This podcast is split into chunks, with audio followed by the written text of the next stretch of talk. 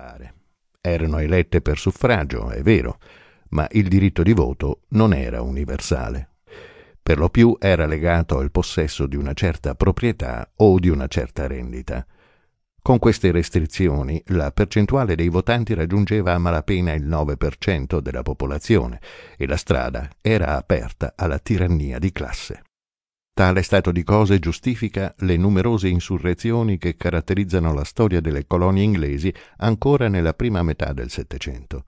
In tali insurrezioni, servi che avevano esaurito il loro contratto, immigrati addetti al dissodamento dei terreni nelle zone di frontiera, piantatori modesti, braccianti e guardiani di schiavi, chiedevano la protezione degli inglesi contro le classi ricche, da cui si sentivano maltrattati, in nome dell'uguaglianza.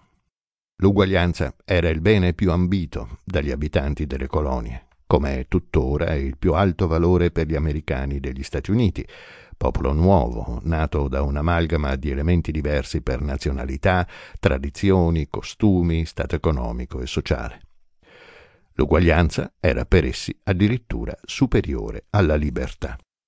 Direttamente legato a questo amore per l'uguaglianza è lo spirito di tolleranza religiosa che, contrastato nel secolo precedente, divenne norma nel Settecento, sì che le sette più disparate si assuefecero a vivere armonicamente insieme.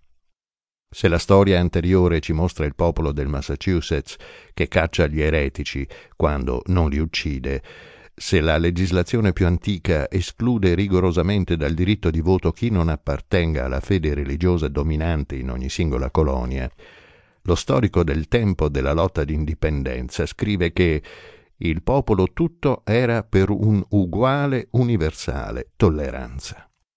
Ciò dipendeva certo anche dal fatto che la fede robusta e piuttosto fanatica della prima ora si era notevolmente temperata, e che la lotta quotidiana per domare il nuovo continente e per raggiungere una condizione di vita accettabile legava fortemente gli uomini agli interessi materiali, suscitando quella tenace ricerca del benessere che resterà come un'altra caratteristica saliente del popolo americano.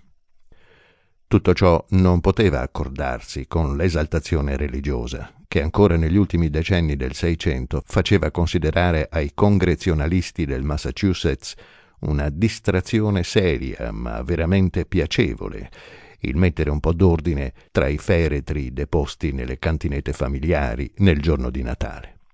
Non bisogna tuttavia credere che lo spirito religioso si spegnesse.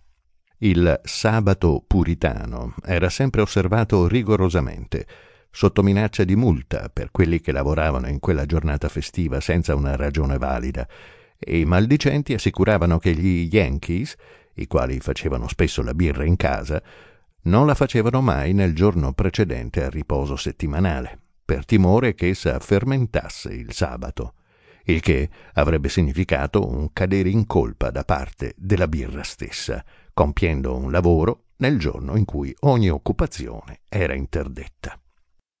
Il pastore era sempre molto rispettato. Non troppo numerosi si recavano i fedeli ai suoi sermoni, a causa delle grandi distanze, ma quelli che li frequentavano si assoggettavano di buon grado ad ascoltarli. Eppure erano ben lunghi. Una clessidra da un'ora era appoggiata a lato del pastore, ma spesso, trascorsa l'ora, egli la girava e continuava a parlare per un'altra ora. Si ricordano discorsi durati 3, 4 e persino 5 ore, durante i quali lo scaccino, munito di una lunga bacchetta con la punta imbottita di pelliccia, svegliava dolcemente quanti si erano addormentati. Ogni pretesto era buono per un sermone. Digiuni ufficiali, feste di qualsiasi genere, elezioni.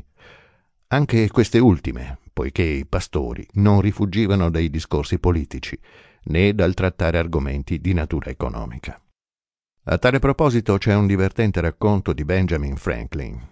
Un capo indiano domanda a un cacciatore di pellicce cosa facciano i bianchi quando, ogni 6 giorni, chiudono le botteghe e si recano nella casa maggiore dell'abitato. «Vi si radunano per udire ed imparare delle buone cose», risponde il cacciatore. Al che l'indiano: «Non lo credo. Io so che un giorno in cui ad Albany